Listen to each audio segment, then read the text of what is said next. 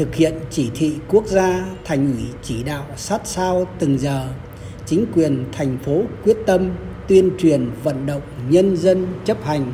Ngày mai dịch sẽ qua đi, thành phố trở lại bình yên thường ngày.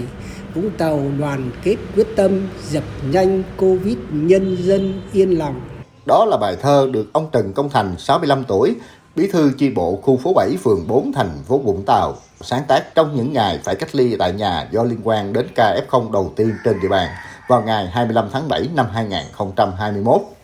Đây cũng là thời điểm Bà Rịa Vũng Tàu nói riêng và các địa phương vùng Đông Nam Bộ đang căng mình chống dịch. Tiếp phóng viên tại trụ sở khu phố, ông Thành luôn nhắc đến hàng trăm hộ dân bị phong tỏa khi dịch bệnh bùng phát mạnh. Ông kể, toàn khu phố có 680 hộ dân, hơn 3.000 nhân khẩu, phần lớn là người lao động tự do, buôn bán nhỏ và cán bộ hưu trí. Trong số này, có 120 hộ với 250 nhân khẩu bị phong tỏa do khu phố phát hiện ca F0 đầu tiên vào ngày 25 tháng 7.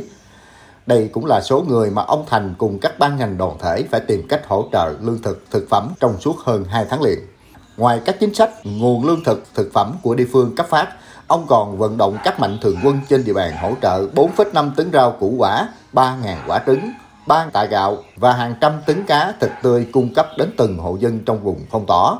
Nhờ vậy mà suốt hơn 2 tháng giãn cách xã hội, không hộ nào bị thiếu ăn, bị bỏ lại phía sau.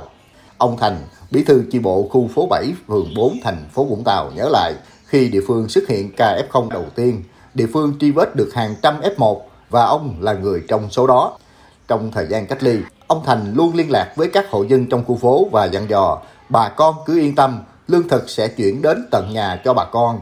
Nhu cầu cần gì cứ nói, không được hoang mang.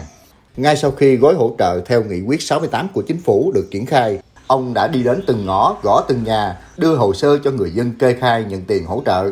Đã có 100% hồ sơ với gần 1.000 hộ dân trong khu phố được hỗ trợ theo nghị quyết 68 của chính phủ. Với một người luôn hướng về người dân trong đại dịch, bà con trong khu phố 7, phường 4 rất biết ơn ông Trần Công Thành. Chị Trần Thị Yên Hai nói, chú thành bí thư khu phố cũng đã đem hết khả năng mình vừa một mặt hỗ trợ vừa vận động bà con xung quanh như là giúp đỡ những cái hộ khó khăn. Anh thành này quá tốt luôn thực chất là như vậy lo dân giúp dân. Nói chung là những người nào mà khó khăn là hỗ trợ hết mình ngoài ra chứ có những cái đề xuất gì mình chưa tới mình thì cũng được hoàn thành hết nhưng hỗ trợ hết mình luôn ông Thành chia sẻ trong giai đoạn thích ứng an toàn bình thường mới đặc biệt là trong thời điểm người dân đón Tết cổ truyền của dân tộc thì công tác phòng chống dịch cũng phải đặc biệt quan tâm, không được chủ quan, lơ là. Tuyên truyền vận động người dân có người thân về nhà đón Tết phải đến trạm y tế phường thực hiện khai báo y tế cũng đang nhức nhối nhiều vấn đề chưa làm được. Ví dụ như bây giờ tình hình dịch bệnh nó càng phát sinh, những cái cuộc sống người dân nó càng khó khăn, càng khổ, cho nên cũng có những trăn trở. Và nhất là các hộ nghèo bây giờ nó tăng lên, thì mình cũng suy nghĩ phải làm thế nào, tìm cách để giáo dục bà con, vận động bà con, cố gắng phấn đấu khắc phục được những cái khó khăn đó để mà vươn lên thoát nghèo. Cố gắng thì còn sức khỏe thì còn tham gia và sẽ làm khi